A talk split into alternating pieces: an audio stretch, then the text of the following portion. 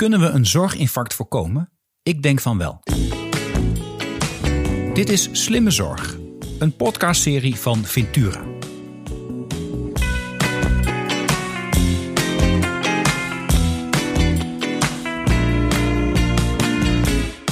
Mijn gast van vandaag is Nienke Biermas. Nienke is werkzaam in het Leids Universitair Medisch Centrum als internist-endocrinoloog met als aandachtsgebied hypofysaire aandoeningen. Deze aandoeningen zijn zeldzaam, maar hebben grote impact op de patiënten die erdoor getroffen worden. Door te leren van iedere individuele patiënt en door intensief samen te werken met andere disciplines binnen en buiten het ziekenhuis, werkt ze gericht aan de continue verbetering van de zorg voor patiënten met hypofysaire aandoeningen. Welkom Nienke bij de Slimme Zorg Podcast. Ontzettend leuk dat je er bent. En ook voor jou de vraag die ik eigenlijk altijd als eerste stel. Wat is volgens jou slimme zorg? Nou, dankjewel Arno. Nou, dan ehm, weet ik dat die komt. En dan vind ik hem toch nog hartstikke moeilijk. En uh, de eerste gedachte die ik heb is van, goh, wat ben ik toch dom. Nee, dat kan niet. Je bent een hele eh, slimme arts, dus dom ben je zeker niet. Maar het kan wel een lastige vraag zijn, dat klopt. Ja, het is een lastige vraag. En dan is de, hè, wat, wat is slimme zorg? Denk ik, voor mij is slimme zorg dat je echt weet dat je het allerbeste doet voor de patiënt. Mm Die jij op dat moment uh, moet begeleiden. En dat is dan op het uh, spreekkamerniveau. En dat geldt natuurlijk ook voor een groep. Dat je echt weet dat je voor die groep waar je voor moet zorgen, waar je verantwoordelijk voor bent, het goede doet. Ja. En dat is misschien uh, ja, voor de allerlaatste vraag dan ook. Dat betekent voor de, voor de, hè, voor de policy, uh, voor gezondheidszorg in het algemeen, dat je echt weet dat je het helemaal op orde hebt. Nou ja, dat is meteen een utopie. Wij zijn uh, natuurlijk allemaal hele goede dokters. Hè. We hebben onze studie gehad, we hebben een specialisatie gehad, we ja. hebben nascholingen, we hebben elke dag uh, overleg met um, teams, hè, met, um, met collega's, met andere specialismen om de zorg zo goed mogelijk te maken. Maar echt slim wordt die pas op het moment dat je echt ook ziet dat je het goede gedaan hebt. En dat je die, um, ja, die loop, die cirkel. Mm-hmm. Ja, dat was, dat was de, het goede. Uh, dat je dat dan de volgende keer ook weer toe kan passen op de, op de volgende patiënt. En zo door en zo door. Ja, ja. ja want jouw, jouw, jouw patiënten, uh, voor de laatste, die zijn, die zijn verre van standaard, zou je kunnen zeggen, toch? Dat zijn mensen met, met hoog zeldzame aandoeningen. Dus niet een heel makkelijk boek waarin je kunt openslaan. Zeg, oh, dit zijn de symptomen, dan moeten we dit doen. Ja, nee, dus mijn antwoord is zeker gekleurd door mijn uh, huidige werk. Hè. Ik, ben, uh, ja, ik ben internist, ik ben endocrinoloog. Uh, ik zorg eigenlijk al sinds aan het eind van mijn studie uh, ben ik betrokken bij zorg voor zeldzame ziektes. En mm-hmm. uh, waar er misschien maar uh, 200, 300, 500 patiënten van in Nederland rondlopen. En misschien soms wel minder. Ja. Dat betekent dat, dat het altijd, nou ja, dat, het, dat, dat slimme zorg, zoals ik dat zie, in elk geval niet bestaat voor die groep. Omdat je toch niet echt goed weet wat nou de, hè, de, de grote getallen van eenzelfde vergelijkbare patiëntengroep zouden doen. En dus dat betekent dat ik enorm gefascineerd ben um, eigenlijk van het, van het leren van, van de patiënt, hè, van goede voorbeelden. Uh, dus ik, ik probeer altijd heel erg het um, persoonlijk verhaal van de patiënt. En het is veel breder dan alleen maar een uitslag uh, uit bloed of uit uh, scan of weet ik veel wat te halen. Ik probeer mm. altijd heel erg goed naar de patiënt te luisteren, omdat ik denk dat die mij de ja, de grootste richting geeft um, naar, het, uh, het beste doen. Uh, voor hemzelf, maar ook voor de groep. En dat, dat zeg ik ook wel een beetje omdat hormoonziektes natuurlijk een heel bijzonder um, aspect hebben. En dat is dat ja, de belangrijkste graadmeter voor een goede hormoonsituatie is, is toch echt een patiënt die helemaal lekker in zijn vel zit. En die zegt, het is, het is, in, het is in balans. En, en bij hormonen merk je denk ik bij uitstek uh, dat het niet in balans is. Mm-hmm. En uh, dus daar, daar probeer ik me altijd heel erg, um, ja, naast alle de standaard dingen die we doen, ook op te focussen. En wat wel heel erg leuk is, is van de laatste jaren, uh, is dat we toch wel zien dat uh, ja, de zorg ook echt deze kant op gaat. Ja. Ja, en dat het niet meer uniek is voor een hormoonpatiënt om um, hè, naar meer dan alleen uitslagen te kijken. En om, om, om dat verhaal van die patiënt ook echt heel erg op de kaart te krijgen. Maar dat het eigenlijk gewoon eh, de standaard is. En dat was het natuurlijk voor, voor heel veel ziektes al. Maar, maar toch, ik denk dat het een hele mooie ontwikkeling is. Ja, want samen beslissen is eigenlijk altijd al het fundament geweest van de manier waarop jij met patiënten omgaat. Omdat in, die, in dat, dat gezamenlijke gesprek, ja, samen beslissen, het is eigenlijk samen, samen achterhalen wat er speelt. Samen uitpluizen wat, wat het beste is. En inderdaad, dan toch ook vaak wel uh, ja, met doseringen. Met de schildklierman bijvoorbeeld kun je, kun je soms uh, ja, variëren in de dosis binnen het normaalgebied. En dat maakt soms wel uit. Hè? En uh, we hebben bijvoorbeeld daar ook momenten gehad dat dan pilletjes uh, abrupt van de markt gingen en dan. Uh, ik weet het nog, ik heb daar als politicus. moesten worden. Ik heb als politicus alles mee te maken gehad. Of dat, ja. dat de fabrikanten ja. de, de, de, de, de fabriek verplaatsten en het product elders ging maken, het niet meer hetzelfde was. Ja. Ja, ja of dat, dat, dat, dat, dat er ineens doordrukstrips uh, als uh, prachtige nieuwe innovatie werden geïntroduceerd, maar de kwaliteit bleef daardoor veel beter. En dan, dan, dan ja, dat is op subtiliteitenniveau, ehm, verandert dan toch wat in de, in de dosering. En dat heeft gewoon zijn, ja, dat kan een enorme weerslag hebben op kwaliteit van leven bij patiënten. Ja. En gelukkig bij de, de grote meerderheid niet, maar bij, bij individuen wel. Ja. En dat is dus altijd uitzoeken van wat, um, ja, wat, wat, wat kan dat opleveren als je daar uh, naar luistert en dat dan aanpast. Ja. Ja, dus, dus, kijk, dus voor het soort patiënten jij behandelt en de manier waarop je patiënten behandelt, daar gaat slimme zorg bepaald niet over dingen zo efficiënt mogelijk doen en mensen snel door een straatje. Dat soort verhalen, dat past niet. En tegelijkertijd probeer je, ben je wel bezig zoveel mogelijk, zoveel mogelijk waarde voor die patiënt te genereren door heel erg te investeren in het doorgronden van wat speelt er nou bij deze persoon die tegenover mij is. Hoe voelt hij zich? Wat, is de, wat zijn de effecten van de interventie die ik kan plegen? En dat moet je continu blijven doen, denk ik. Nou ja, daar heb je heel erg gelijk in. Hè? Van, uh, slimme zorg is natuurlijk soms zoveel mogelijk. Uh, ja, je zoekt altijd natuurlijk naar de balans uh, van zoveel mogelijk winst, eh, gezondheidswinst te halen uit zo weinig mogelijk middelen van, van de gemeenschap. Ja. en dat is voor grote groepsvraagstukken natuurlijk heel nou ja, zichtbaar dat je dan dat, op, dat op, nou ja, op grote schaal wil doen. Dat, wij, wij werken niet op grote schaal, wij werken inderdaad op individu-niveau wij proberen wel door centralisatie van deze zeldzame ziektezorg toch, toch wel ietsje meer ook op, op volumeniveau te gaan werken. En dat helpt wel, omdat je beter de uh, grote lijnen gaat zien.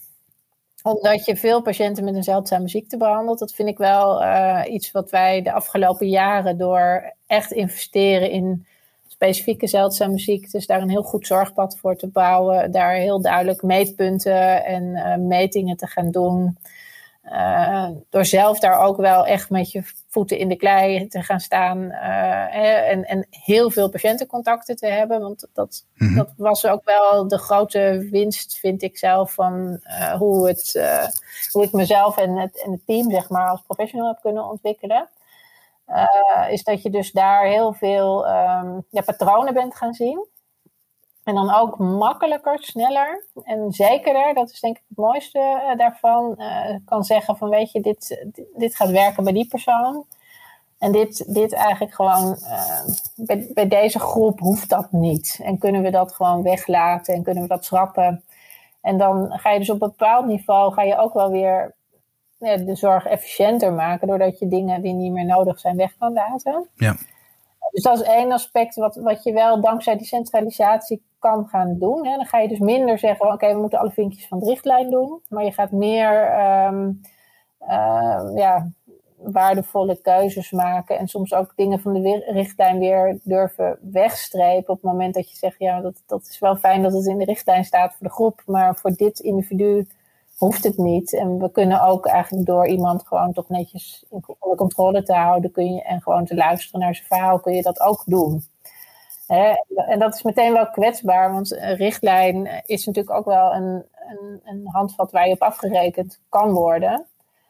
Um, en, um, dus dat vind ik wel zelf een heel mooie zoektocht. Van dat je zegt, nou ja, weet je, we hebben nu zo'n mooi, um, mooi pad en een mooi ja, teamdenken, dat je daar ook gewoon wel gefundeerd uh, keuzes in mag maken. Die de zorg dus ook wel weer, ja, in theorie misschien wel in de toekomst goedkoper kunnen gaan maken. En dus uh, effectief, efficiënter en dus slimmer.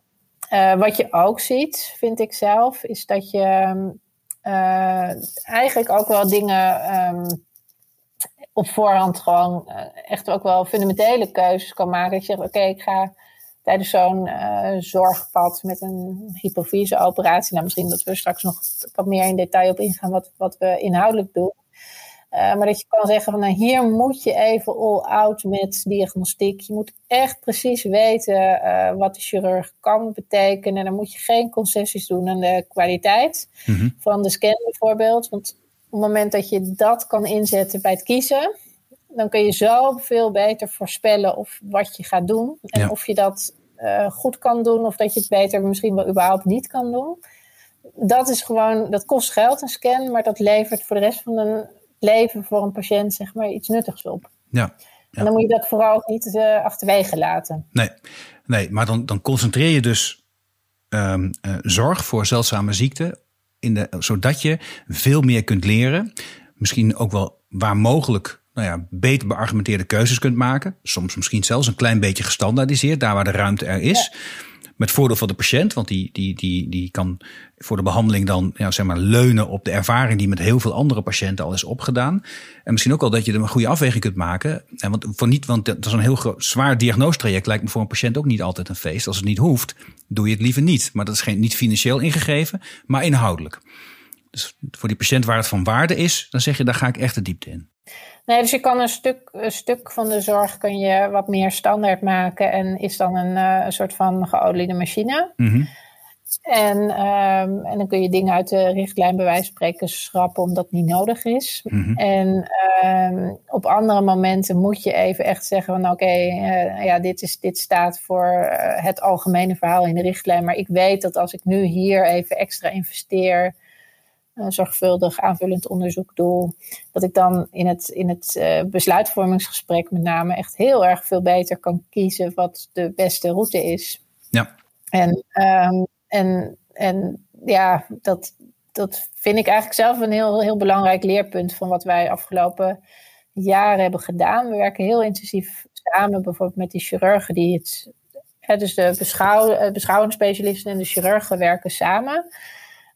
Um, om, om dan gewoon heel sterk met z'n tweeën ook echt die keuze te maken van wat gaan we nou doen? Gaan we medicijn geven? Gaan we opereren? Mm-hmm.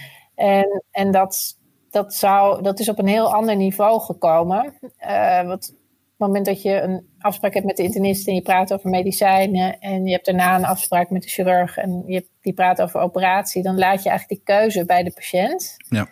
En je mist een, een stap de diepte in waarbij die die chirurg en die internist, zeg maar, die nou, de pillen voorschrijven, de operatie kunnen uitvoeren.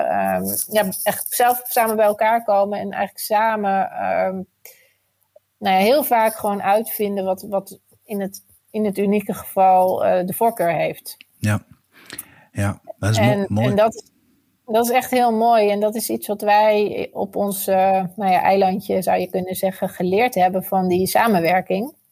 En wat ik denk dat we echt wel ook um, ja, toepasbaar is op, op, op meer gebieden. Hè, waar, waar dit soort lastige afwegingen van nou, gaan we opereren of niet, gaan we medicijnen geven of niet, of mm-hmm. welke van de twee is dan het best. Uh, dat, dat die, die keuzestap is ook zo in, ongelooflijk belangrijk, zeg maar, in, om, om de. Hè, die, die is fundamenteel ook in de uitkomst, eigenlijk, als je snapt wat ik bedoel. Ja. Ja. dus de, door die, die keuze is eigenlijk leidend in, in, in het proces, zeg maar, waarbij je dus dan ja, vervolgens natuurlijk percentages gaat krijgen over zoveel van de zoveel hebben, hebben succes en zoveel van de zoveel hadden bijwerkingen. En uh, ja, dit is eigenlijk de uitkomst. Maar goed, het begint eigenlijk heel erg met die afweging van welk pad ga je op. Ja, en het is ook een spannend proces, want het is überhaupt een spannend proces om die afweging te maken. En je, en je, en je buigt dan op de ervaring die je in het verleden hebt opgedaan. En dan hoop je dat je de juiste afweging hebt gemaakt met het beste resultaat. En vervolgens, maar, toch, maar van dat resultaat, hoe dat dan ook is, leer je ook weer voor de volgende keer. In de hoop dat je het elke keer een stukje beter doet. Maar het lijkt me ook spannend, want daarmee, ja, je moet ook aan die patiënt zeggen: ik, doe, ik, ik maak mijn besluit zo goed mogelijk. We hebben zoveel mogelijk gebundeld. Maar, veel, maar zekerheid heb je natuurlijk niet. Dat moet maar weer nee. blijken. Ja. Nee, dat klopt. Je hebt nooit. Dat, en dat is natuurlijk bij een, een een, een tablet uitproberen, is dat altijd ietsje makkelijker dan bij een operatie gaan doen. Ja. want dat is toch het verschil tussen we gaan dat proberen en als het niet werkt, stoppen we het weer. En dan is het in principe schadevrij. Mhm. En bij, bij chirurgische ingrepen moet je natuurlijk altijd toch een, um, een beperkt uh, complicatierisico meewegen in het denken. Dus dat, dat, is een, dat is echt altijd. En sommige mensen focussen alleen op wat er mis kan gaan. Andere mensen zijn soms een beetje zelfs naïef dat, dat ze denken dat dat ze niet gaat overkomen. En daar zit dus ook heel duidelijk, vind, daar zit ook die meerwaarde van dat gecombineerde gesprek. Dat je soms patiënten juist een beetje tegengas moet geven in het denken op het moment dat je het gevoel hebt van ze denken nu net iets te makkelijk over operatie. En, en dan weet je al van tevoren, en dat is denk ik ook de winst van dit heel vaak doen, is dat je zegt, nou ja, dit, in dit geval vermoed ik eigenlijk dat je erin stapt een beetje naïef en dat er dan een heel zwaar natraject gaat komen waar je eigenlijk geen rekening mee hebt gehouden. Mm en, en andere mensen die, ja, die zijn zo bezorgd over wat er nou ja, misschien in een, uh, keer in de 2000 gevallen een keer op zou kunnen treden. Uh, dat ze daar zo bang voor zijn dat, dat het, nou ja, bij wijze van spreken, uh, statistisch gezien altijd meevalt. Ja, en, en dat zijn wel belangrijke, nee, maar dat zijn de patient-reported verwachtingen, zeg maar, die ook heel erg bij die keuze horen. Ja. Ja. En daar is nog zo ongelooflijk veel van geleerd. Ik vind dat wel interessant, want het is echt iets wat wij natuurlijk in onze scholing niet of nauwelijks hebben gehad. Nee. En er zijn natuurlijk ook hele uh, ja, afdelingen die met shared decision making en processen bezig zijn, uh, waar, waar ik ook erg veel nog van zou kunnen leren. Om, om de zorg slimmer te maken. Nou ja, en tegelijkertijd doe je dat dus eigenlijk al vanaf het begin van je, van je carrière. Omdat je nou eenmaal in dat, in dat hormonenveld uh, uh, voor gekozen hebt om daarmee bezig te zijn. Hè? En dat, dus dat de, de, hoe de patiënt zich voelt en hoe die reageert, dat, dat, dat moet je dus continu monitoren. Ja, dat is veel moeilijker met een preventieve behandeling, waar mensen zelf niet iets. Hè, dan weten ze dat het goed is, maar dan voel je er niks van. En dat is bij hormonen heb je toch wel heel vaak dan en dan voelen ze zich ook echt uiteindelijk wel beter. En soms niet hoor, maar, maar regelmatig echt wel. En dat is wel een, een hele mooie leidraad om, om dan uh, ja, je zorg goed op aan te passen.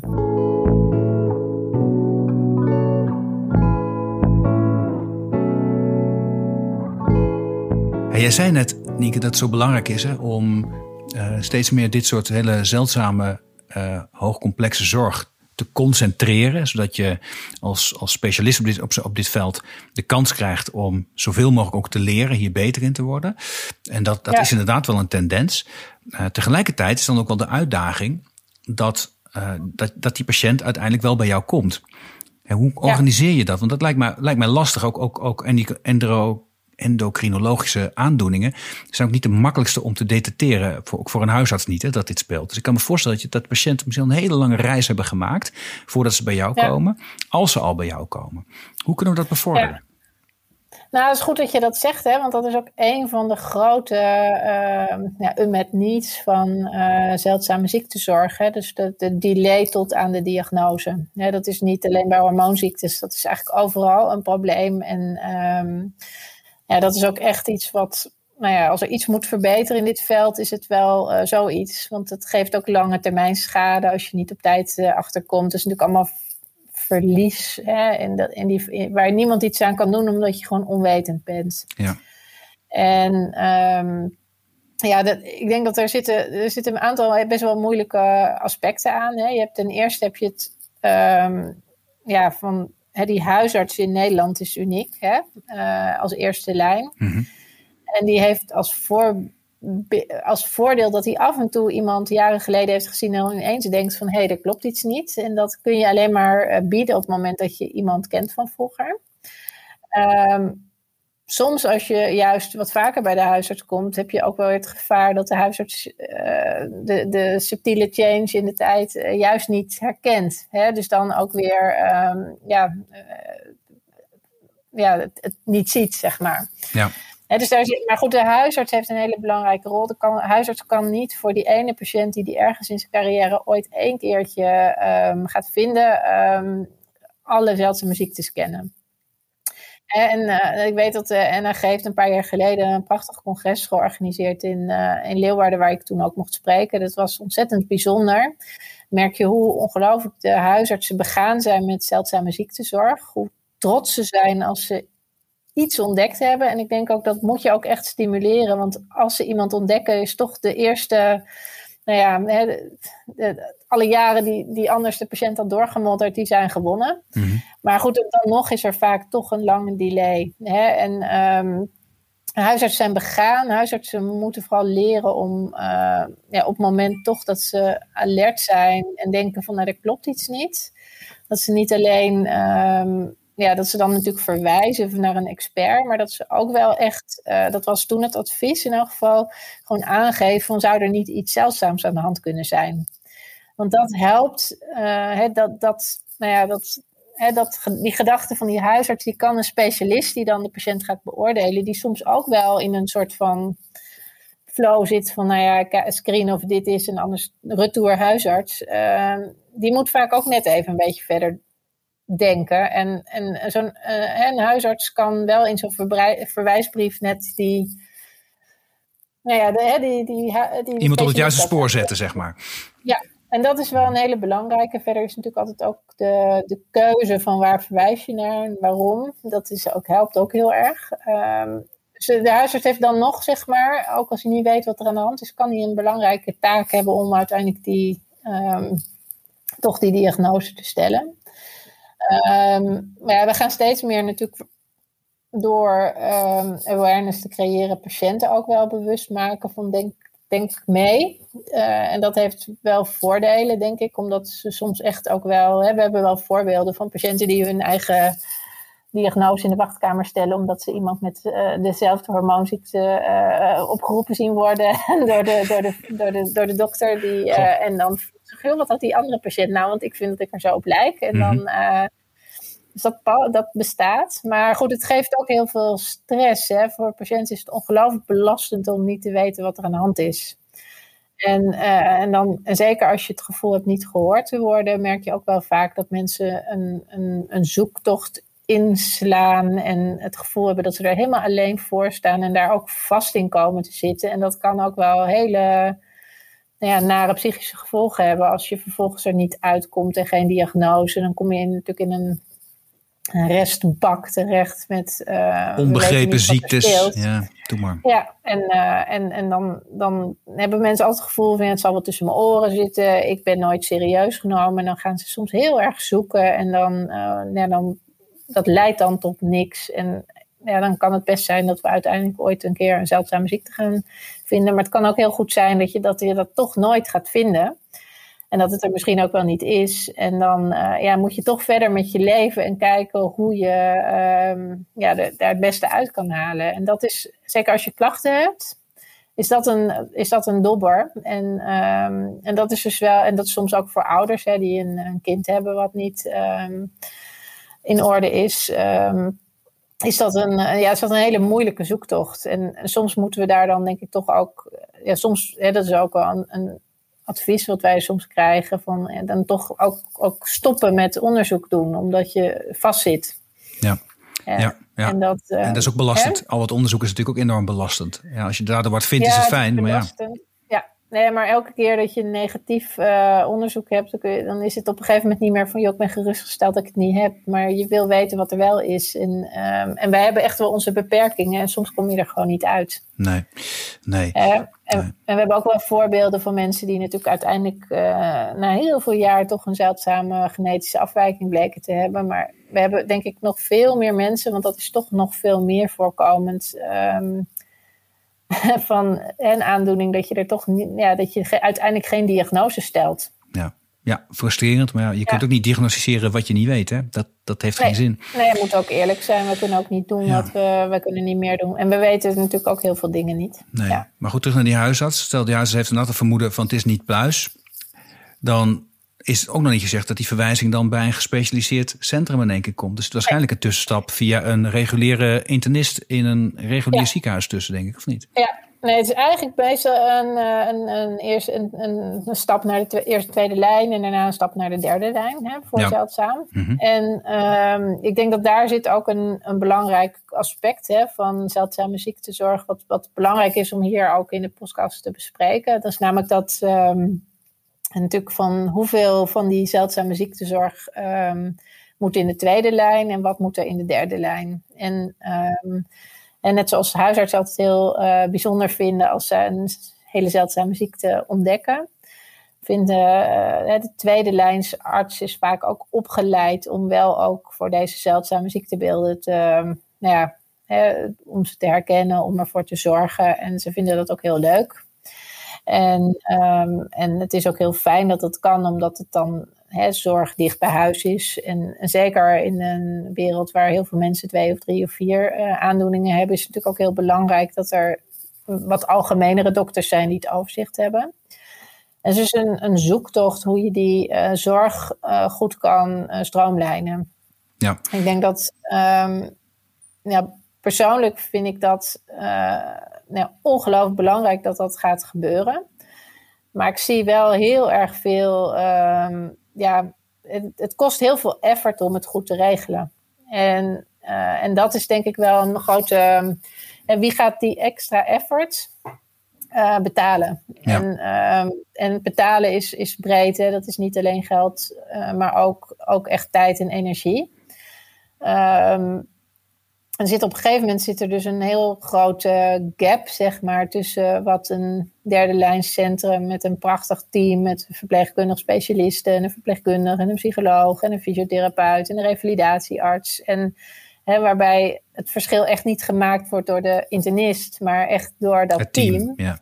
Uh, hè, met, met allemaal strakke protocollen en, en honderd andere patiëntenvoorbeelden, waardoor je heel goed weet, uh, hè, je, nou, je weet meteen wat er moet gebeuren. Um, versus die, die internist die in een ander ziekenhuis zit en die misschien één of twee collega's heeft waar die wel mee zou kunnen sparren. En vaak geen verpleegkundige of, of een verpleegkundige die maar heel beperkt inzetbaar is en die dan vervolgens niet zo heel veel patiënten ziet. Ja, daar zit wel een groot verschil. Ja. En, um, en, en, en, en dan zit je natuurlijk ook nog met uh, informatieoverdracht die niet ideaal geregeld is, waardoor je als je bij mij het dossier opent, zie je meteen alles. En uh, als, als dan die perifere specialist ermee verder moet, krijgt hij één brief. En die brief kun je, kun je, kun je een tien verhalen, zeg maar. maar dan nog is het maar één brief in vergelijking met het hele dossier. En, en de, de kneepjes, et cetera, et cetera. Dus het is best wel moeilijk hè, voor, voor perifere specialisten om het dan um, ja, op te pakken en het, en het even goed te doen. En um, ik weet dat ze dat, nou ja, dat ze daar heel erg voor gaan om dat te doen. En dat vind ik altijd heel erg nou ja, fijn om te zien, want dat is ook heel erg veel waard. Uh, maar voor de patiënt is het soms nog best wel lastig om dat dan te herkennen. Want die hebben dan, nou ja, het voelt soms een beetje zo dat ze misschien zijn ze verwend geraakt in zo'n ziekenhuis waar die verpleegkundige dan ook na de dokter er nog even is. En, uh, en gaat ze maar door. Ja. En dan, dan is het heel kaal ineens als er alleen een, uh, specialist zit. Ja, ja, maar goed, dat is wel, weet je, het is het verschil van een, um, een, een, periode, hè, dat je op een gegeven moment met een interventie bezig bent en een behandelplan maakt. En op een gegeven moment wordt het dan stabiele chronische zorg. En dan is er niet zoveel meer nodig. En um, dus dat, dat, dat sturen op behoeften van de patiënt. Daar zit denk ik ook een, uh, een belangrijke, uh, nou ja, keuze, zeg maar, hoe je dat soort dingen kan inrichten. Um, en dan kun je dus heel erg vanuit de dokters denken. En dan is het zo van, je hebt een operatie, je hebt een uh, scan na de operatie en dan, dan nou ja, misschien nog één keer daarna en dan is het klaar. Want dan is medisch eigenlijk niet meer zo spannend. Uh, en, uh, en dat is eigenlijk wat ik de afgelopen jaren ehm, van de patiënten eigenlijk heb geleerd, is dat er een, eigenlijk een heel traject met um, ziekteacceptatie en nieuwe vragen eigenlijk ontstaan na zo'n traject. En dat is er dan een, een discrepantie ontstaat eigenlijk tussen wat de. Hè, dat het medisch team misschien vindt dat het klaar is en dat het wel weer naar de periferie kan. Omdat er niet meer multidisciplinaire begeleiding nodig is. En uh, dat de patiënt dat al dan niet vindt. Hè, dus ja. um, en dat, dat vind ik nu op dit moment eigenlijk. Ehm, eh, ja, dat is nou eigenlijk het stuk wat ik nog niet. Ehm, uh, in, in, beeld heb. Hè. We hebben nu hele goede metingen van de patiëntenuitkomsten en zo rondom die operatie. Maar dat traject daarna is nog voor mij niet scherp. En, um, en ik denk eigenlijk voor niemand. Want we stoppen natuurlijk heel vaak met meten na een jaar. En dan weet je eigenlijk niet meer zo goed. Maar het lijkt ook wel een beetje op dezelfde op de dilemma's hè, die je toch ook hebt voor patiënten met nou, tussen aanhalingstekens eenvoudigere uh, chronische aandoeningen. Mensen met hartfalen kunnen soms een hele zware interventie nodig hebben. Nou, dan heb je een zwaar medisch team nodig. Als het gebeurd is en, de, en, en alles is op zich in orde, dan kan die patiënt ja, soms terug naar de tweede lijn. Maar ook heel vaak zelfs gewoon terug weer naar de eerste lijn. Mits maar goed gemonitord. En is dan, dan zou de uitdaging eigenlijk zijn dat je, dat je, dat je, die, dat je die patiënt weer in een goed ingebedde zorgomgeving in de eerste lijn teruggeeft. En niet het gevoel heeft dat hij in één keer er alleen voor staat. Ja, nou ja, dus dat is wel belangrijk. En dat is bijvoorbeeld iets wat ik. Um, nee, dus het is heel erg. Um, dat geldt voor alles. Hè. Die, die chronische patiënt die een, een, academische interventie nodig heeft, op een gegeven moment is hij medisch klaar. Wat, wat wij, wat we bijvoorbeeld. Nou ja, één, één aspect bijvoorbeeld. Hè, is dat je dus inderdaad. Nou, na hormonen moet je best wel lang revalideren. Dus het kost vaak wel twee jaar voordat die instelling en zo een beetje in orde is. Twee jaar maar liefst. Zo, dat is heftig. Twee, twee, drie, ja, voordat mensen echt zeggen, ik heb, het, ik heb het helemaal door hoe het allemaal werkt. Dus tot die tijd zijn er altijd vrij veel vragen. En vrij hoge zorgbehoeften. En soms gaat het allemaal heel makkelijk, hè? Maar, maar dit is wel een beetje het gemiddelde wat ik zie. Wat je bijvoorbeeld ook op een gegeven moment ziet, is dat er dan natuurlijk weer nieuwe vragen ontstaan van uh, kan ik nog kinderen krijgen? Of um, ja, mijn seksualiteit die, uh, is anders geworden. En um, daar wil ik eigenlijk nu hulp voor hebben. Want ik, ik, uh, ik loop vast in mijn relatie.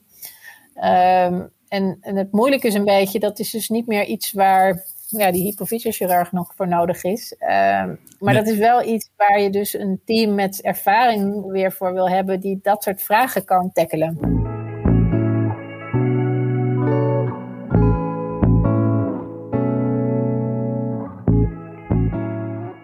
Ja, wellicht zou ik onvoldoende over nagedacht hebben met de keuze te zeggen, nou, we hebben, we, we hebben, we hebben in principe uh, eerstlijnszorg nou, dicht bij huis, genera generalistisch. Als het complexer wordt, moet je naar een, een, een, het ziekenhuis, als mensen zeggen. Dat is tweede lijnszorg, een regulier ziekenhuis. En de universitaire medische centra, die hebben nu in Nederland sinds een paar jaar echt gereserveerd voor als het echt heel complex wordt. Hè. Dus de standaard aandoeningen worden, of de standaard interventie worden daar ook niet meer gedaan. Echt alleen heel complex. En dat is voor de interventie steeds minder omstreden. Dat je zegt, nou, als het echt complex is, inderdaad, dan die beoordeling, diagnostiek, interventie, inderdaad, in een UMC. Maar jij zegt, ja, als het echt heel zeldzaam is, met, met ook een lange nasleep, dan moet je erover nadenken dat je ook de nazorg wellicht toch binnen een UMC gaat organiseren. Omdat je ook niet zomaar dat hele verhaal terug kunt geven. Of dat je die nazorg anders gaat organiseren. Ik kan me wel voorstellen dat die nazorg op een gegeven moment wat minder um, uniek is hè, voor het zeldzame ziektebeeld. Dus dat die interventie echt heel erg uh, dedicated door een, door een ervaren team moet. Maar dat de nazorg eigenlijk juist misschien wel weer meer richting uh, revalidatie, geneeskunde, uh, meer psychosociale aspecten, maatschappelijke aspecten. Terug met werk bijvoorbeeld vind ik een ja. ongelooflijk belangrijke, waar nu heel vaak veel en veel te weinig aandacht voor is. En, ja. en dat is zelfs een. Um, en dat vind ik soms ook een, uh, iets wat, wat ik ook echt, echt moeite mee heb, zeg maar, als, als iemand terug kan naar de periferie. Dat is medisch gezien helemaal prima. Maar dat is dan net wel toevallig het gat waar dan um, uh, de, de, de, de bedrijfsarts ook om de hoek komt kijken en de, de UWV-arts. En Nee, dus die, die, die, die, die grens zeg maar, die je hebt bij ziekte mm -hmm. uh, en, en niet meer kunnen werken en het, en het zoeken naar een modus om weer terug te komen in je werk en het, en het ervaren of dat nog helemaal gaat lukken of dat je, een, uh, dat je minder moet gaan werken of dat je een beetje een stapje lager moet gaan werken. Ja. Dat is een, ook een hele fundamentele zoektocht voor patiënten. Ja. En, en die, uh, die valt natuurlijk altijd als het medisch traject klaar is. En, en, en goede ondersteuning daarbij is ook eigenlijk wel een taak van zo'n expertisecentrum, denk ik. Ja, zeker. Ja, zeker als je ziet hoe lang die patiënten bij jou zijn. En dan vaak, hè, als je, je wordt ziek en dan heb je een behandeling. En dan, nou ja, dan, dat, dat, meestal duurt dat geen twee jaar. Hè? Dus dan, dan is het een reïntegratietraject. Zit wel binnen die twee jaar die je de tijd hebt waarin loondoorbetaling plaatsvindt, et cetera. Maar ja, het er net over vijf jaar voor de patiënt zich weer helemaal goed voelen. Dat is een heel ander... Ja, dus wij hebben een, wij hebben een bizar lang... Uh, kijk, en vijf jaar is, maar voor een, een subgroep. Maar voor, mhm. het is een lang revalidatie. Een, een, een lang traject van nou ja, inpassen van wat je meegemaakt hebt in je leven. En voor sommige mensen gaat het nooit over. En voor andere mensen komt er op een gegeven moment een mooie balans. En kijk, ik vind zelf heel duidelijk dat die, ja, wat is slimme zorg? Dat, daar hoort ook echt bij dat die patiënt op een gegeven moment wel het, um, ja, het maximale uit zijn privé, maar ook uit zijn, uh, hè, zijn, zijn maatschappelijke leven kan halen. En, mm. en werk is gewoon daar een hele belangrijke speler. Nou en of. Nou ja, en, en, het is misschien wel een doelstelling die je vooraf in het traject definieert. Dat je zegt, ik wil weer aan het werk. Ik wil weer voor mijn gezin kunnen zorgen. Ik wil weer naar mijn eh, moeder op, waar ik mantelzorger voor ben. Noem eens wat. Allemaal van die dingen waarvan je hoopt dat mensen het weer kunnen doen. En die met de technische interventie aan zich misschien niet eens veel te maken hebben of die geslaagd is of niet. Maar dan meer maar nee, nou, pak je leven Het speelt, ik hoop altijd dat het wel meespeelt, want dan, uh, dat, dan hebben wij een, belangrijke functie. Maar het, is, het, is, het is maar een kleine factor in het geheel. en het is wel een voorwaarde dat die hormoonziekte onder controle komt. Maar het is wel ook een. Uh, er zitten heel veel andere aspecten bij die ook belangrijk zijn. En, en, en, weet je, en er zit ook gewoon een verschil tussen de ene patiënt die ook wel weer in staat is om heel veel zelf uit te zoeken en uit te vinden. En, en, en gewoon met ja, het, het, voor zichzelf goed regelt, zeg maar, gelukkig. En dat bedoel ik niet negatief, maar positief. Maar je hebt ook wel heel veel mensen die daar echt uh, ja, hulp voor nodig hebben, omdat het, omdat het niet lukt. En ik denk eigenlijk dat de norm, uh, de norm zeg maar, ligt, ligt niet bij de patiënt die het allemaal zelf wel weet en wat goed voor hem is en, en uh, zelf in staat is om balans te vinden, et cetera. want dat is, dat is niet zo makkelijk. Nee. nee. dus de, de, de, de gedachte dat je als je zo'n zo'n chronische ziekte uh, krijgt, uh, een psycholoog uh, of psychologische begeleiding of psychosociale begeleiding nodig hebt om, om, om alles een plekje te geven en daar het beste van te maken, dat is denk ik meer regel dan uitzondering. Mm en uh, dat zou best nog wat meer geaccepteerd mogen worden. Want voor heel veel mensen is het ook een soort van uh, uh, falen dat ze dat ja, moeten accepteren. Ja. Terwijl ik denk van het is, dat is echt net zoals dat je naar een dokter gaat, is dit ook logisch eigenlijk. Zeker. Nog los van. Als je het, ziek bent. Ja, nog, nog los van het feit dat. Nou, het is, precies, het is niet los van het feit. precies wat je zegt. Hè, dat, dat je moet accepteren dat je misschien niet meer helemaal de oude wordt. En dat is inderdaad geen falen, maar dat is, dat is gewoon een fact of life. Um, je ziet ook heel veel bij, bij patiënten die kanker hebben gehad. Ik weet van borstkankerpatiënten dat daarvan een derde na genezing nooit meer aan het werk komt. Dan ben je helemaal genezen verklaard. Hè? Dan, maar je hebt zoveel meegemaakt, zo'n impact, zo misschien wat vertrouwen in het leven verloren, um, wat dan ook. Nou ja, en als je ook nog eens een keer, dan, zoals bij jouw patiënten met, met een hormonale uh, wisselingen, wat ook direct invloed heeft, denk ik, op je stemming en hoe je voelt, uh, dan wordt het nog moeilijker. Ja. Dat, dat, dat telt op. Uh, ja, wat dat betreft is denk ik het oncologische veld wel um, ook heel interessant, omdat dat ook natuurlijk heel veranderd is hè, ten opzichte van vroeger. Uh, vroeger had je natuurlijk hele hoge mortaliteit en, uh, en de, de levensverwachting uh, is wel substantieel beter geworden. Hè? En dat betekent dat, dat de, nou ja, de chronische aspecten van zo'n traject na een behandeling voor kanker ook wel veel belangrijker zijn geworden voor een grotere groep. En um, um, ja, wij hebben, wij hebben voor die zeldzame hypofyseziekte ook een, uh, nou ja, samen met een uh, collega die dat voor een neurologische patiënt had gedaan. Dus het is allemaal totaal niet, niet uh, ziektespecifiek. zijn heel veel algemene aspecten. Ja. Een soort nazorgprogramma met acht sessies in een groep met patiënten uh, opgezet. We hebben de voorbeelden hebben we wat meer hormonaal gemaakt, maar het concept is heel erg uh, nou ja, afgeleid van een algemeen, uh, noemen we het PEP-programma, PEP for All. Ik weet niet of je dat kent. Goed, dat is een soort van basiscursus uh, omgaan met je chronische ziekte en een klein beetje contact met, met mede-lotgenoten die het ook mee doormaken en zo van elkaar leren. Mm -hmm. En dat werd ook wel gebruikt in revalidatie voor mensen na genezen na kanker. En, um, en dan merk je dat het ja, dat, dat heel veel aspecten ehm, ja, tot op zekere hoogte niet ziektespecifiek zijn. Maar toch is het zo dat je een, een patiënt met een hormoonziekte en een patiënt die kanker heeft gehad, totaal niet naast elkaar kan zetten, omdat de. Uh, ja, ze hebben iets anders meegemaakt, hè?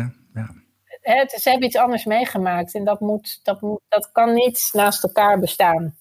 Hè, die, die, de patiënt met de hormoonziekte, die, die heeft altijd het gevoel, ja, maar ik heb geen kanker gehad. Terwijl het misschien de enige is van het groepje die niet aan het werk komt. Ja, en dat, hè, dat, Maar dat, dat zo, zo werkt dat. En uh, daar moeten we denk ik gewoon met z'n allen rekening mee houden. We kunnen wel zeggen van joh, maar daar kun je, hoef je niet zo mee om te gaan. Maar dat, uh, zo werkt het niet. Nee, nee, maar je geeft wel aan, dat, is, dat vind ik wel een interessant inzicht, dat je voor misschien wel bijna integraal voor patiënten die iets heel heftigs hebben meegemaakt. Um, oog moet hebben voor het feit dat, dat, dat, dat het hersteltraject echt niet klaar is op het moment dat je dat technisch hebt geregeld. En dat daar een soort nazorg bij hoort. En dan kun je afvragen waar moet het plaatsvinden, maar je moet het wel organiseren. Dat er ook voldoende al inzichten zijn uit verschillende ziektebeelden hoe nazorg eruit ziet. Dat, dat zou je integraal kunnen leren. Maar je moet niet de patiënten bij elkaar zetten. Dus je moet wel binnen je eigen, nou ja, doelgroep dat dan ja, er moeten wat eigen elementen bij zitten om het herkenbaar te maken. En dat, uh, dat is wel uh, cruciaal. Ja. En aan de andere kant hebben we dus wel die, uh, die samenwerking weer nodig, omdat, omdat je niet voor elke ziekte het nieuw, eigen wiel wil uitvinden. Nee, nee, nee dan ga je er weer te ver. Ja, Hoe we dat, dat stuk kunnen verbeteren, zeg maar. Ik denk dat dat wel echt een...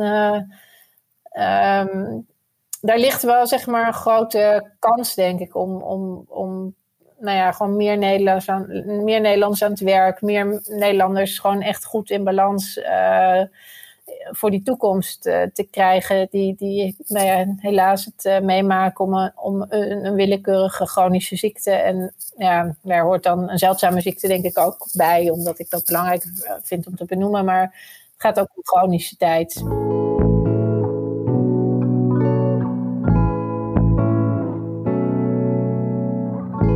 Dat is mooi. Je gaf inderdaad al een paar voorbeelden waar jij je laat inspireren door andere disciplines. Dus dat geeft aan dat het werkt, hè? Daar, door dit op deze manier te doen.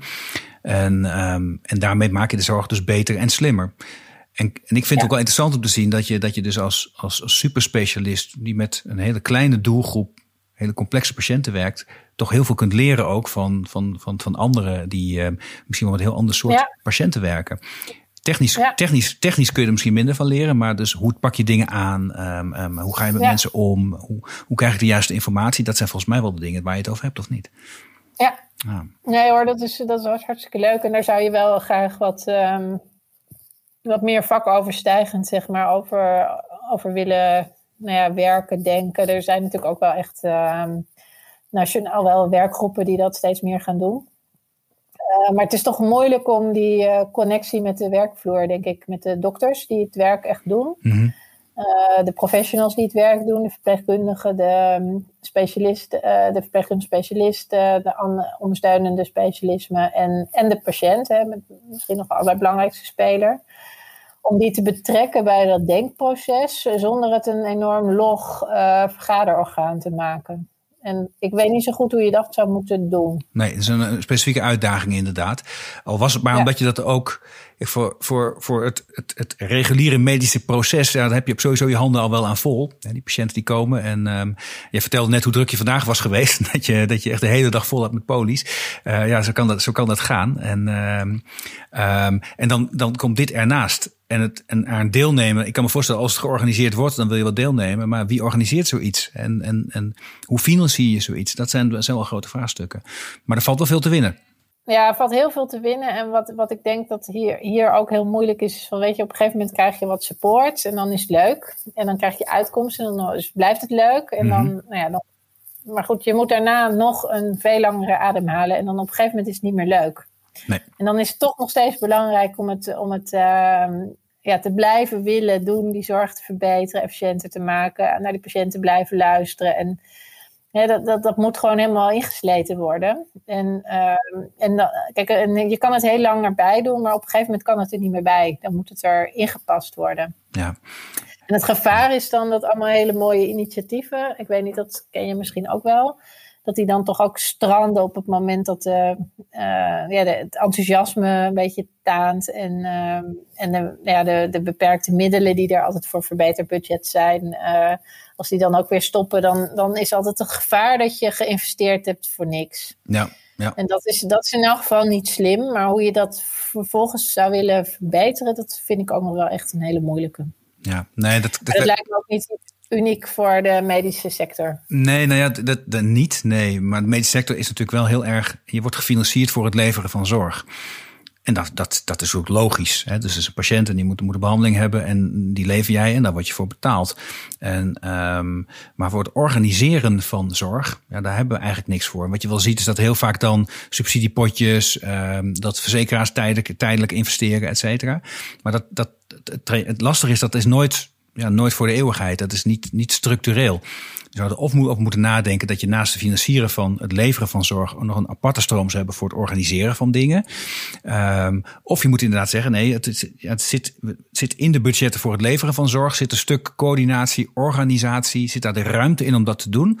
Um, dat zit er misschien ook wel in, maar het is ook niet heel populair. Ik geloof niet dat zorgmanagers de meest populaire mensen zijn in Nederland. Hè. Het is altijd heel populair te zeggen alleen maar witte jassen in de zorg, die moeten het doen.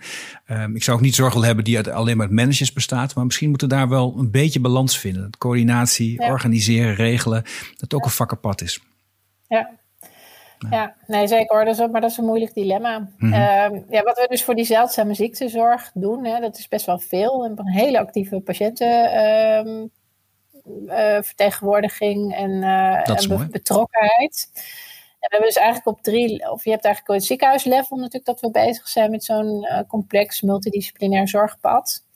Ben je op nationaal niveau ben je ook bezig met kijken of je, uh, dan heb je natuurlijk diverse kwaliteitsregistraties die dan gemaakt worden, waar nog ongelooflijk veel ja, werk eigenlijk zit in, in samenwerking om, om te kijken hoe we die data kwalitatief zo goed kunnen krijgen dat je daar ook echt wat mee kan. Hè? Maar mhm. goed, het is wel een enorme investering in, in, in toekomstige uitkomstdata. Uh, die ongelooflijk belangrijk zijn om, om, om gewoon de zorg te verbeteren. Ja. Dan zie je dus het delen van allemaal protocollen die voor een groot deel ook echt nog nou ja, gemaakt mogen worden, denk ik. En nog beter gemaakt mogen worden. En dan zijn we dus ook op, um, op nationaal niveau ben je bezig. Dat is nou, misschien wel leuk dat we nu die podcast hebben. Dat, je, uh, dat er een, een nieuwe erkenningsronde komt voor de expertisecentra zeldzame aandoeningen. Dus dat is best ook een hele mooie kwaliteitsslag richting um, ja, zorgverbetering. Maar goed, het is ook een enorme administratieve exercitie om zoiets mogelijk te maken. Ja, dat is altijd lastig. En dat, uh, ja. ja, ja. Nee, dus dat is wel een, een heel, heel mooi verhaal voor zeldzame aandoeningen, denk ik. Dat er zoveel um, ja, geïnvesteerd wordt in het zichtbaar krijgen waar je naartoe zou moeten. Maar ja, aan de andere kant van de medaille is ook heel veel extra werk, die dus ja, ook weer uit zorg gaat. En dan is er dus naast die nationale um, netwer net, expertisecentra netwerken, heb je dus ook een, een Europees initiatief. En dat, ik weet niet of je mhm. daarvan gehoord hebt, dat zijn de ERN's, de European Reference Networks. Nee, ken ik nog niet. Nee, nee.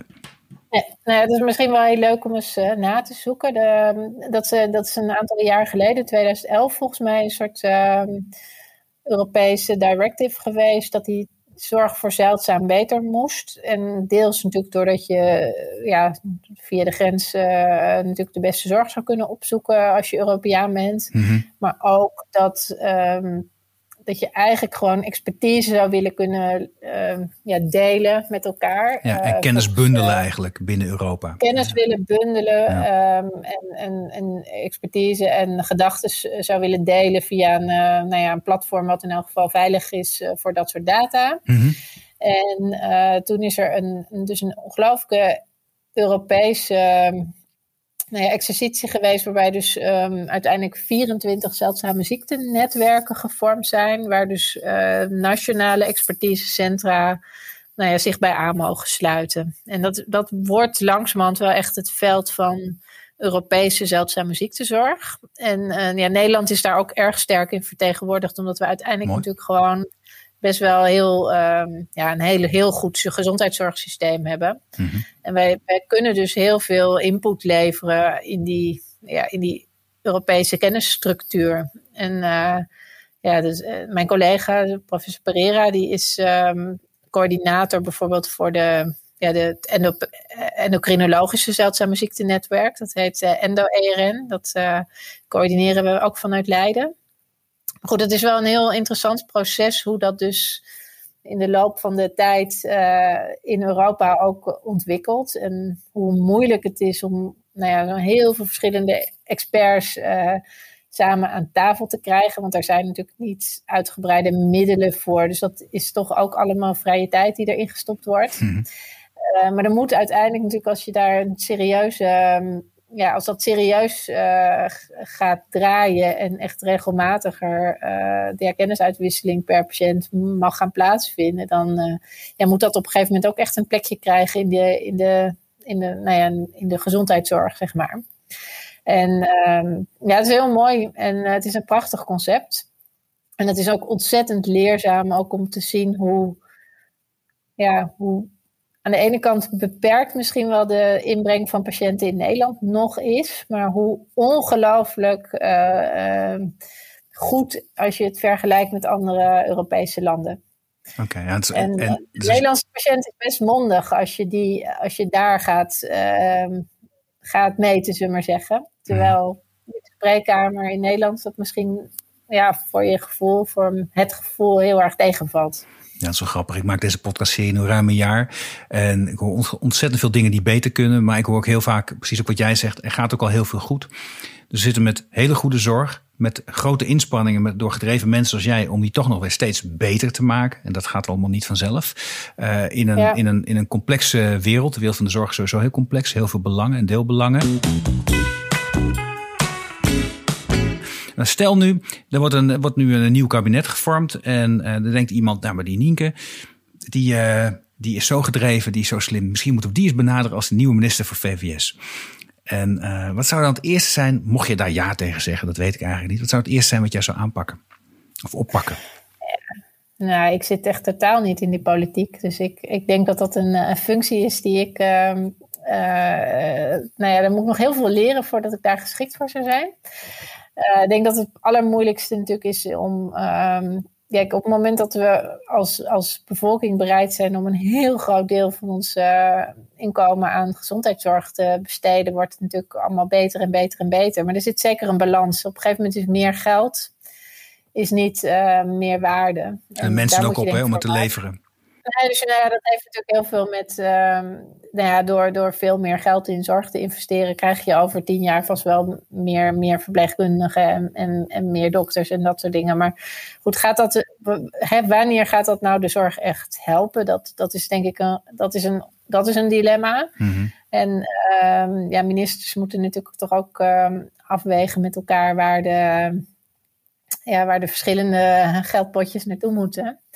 En, um, ja, ik, en, en je moet inderdaad ook aan de ene kant denken van ja, ik, ik geloof wel dat, dat nou ja, een van de belangrijke aspecten, maar dat zeg ik natuurlijk ook omdat ik hier zit, um, is wel die zorg voor zeldzaam wel um, op de agenda houden. Omdat ik denk dat daar wel, um, wel ook veel nieuwe inspiratie voor veel voorkomende dingen uit kan komen. Mm-hmm. En, en uh, bijvoorbeeld en zeldzame genmutaties kunnen, kunnen prachtige nieuwe geneesmiddelen voor, voor veel voorkomende ziektes opleveren. En uh, dus daar kun je wel heel veel mee. En, uh, en door, door goed hè, in, in die kleine groepen te blijven meten wat je aan het doen bent en waarom en, en keuzes te maken, kun je denk ik echt ook wel uh, veel kwaliteit voor beperkte kosten um, realiseren.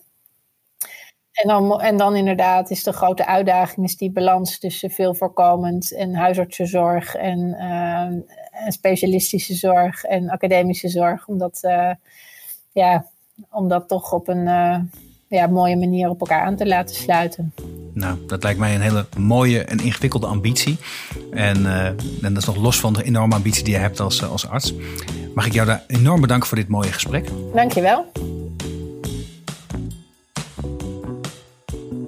Dit was Slimme Zorg, de podcast waarin nagedacht wordt over oplossingen waarmee een zorginfarct voorkomen kan worden. Een podcastserie van Ventura. Abonneer je op deze show via iTunes of Spotify en voel je vrij om een review achter te laten. Ik vind het zelf enorm leuk om te lezen wat jullie van de podcast vinden. Je mag me ook mailen op podcast.ventura.com. Vond je de podcast leuk? Dan heb ik een opdracht voor je. Vertel over de podcast aan een van je vrienden of collega's. Mijn naam is Arno Rutte. Dit was Slimme Zorg. Je hoort mij over twee weken weer in een nieuwe aflevering.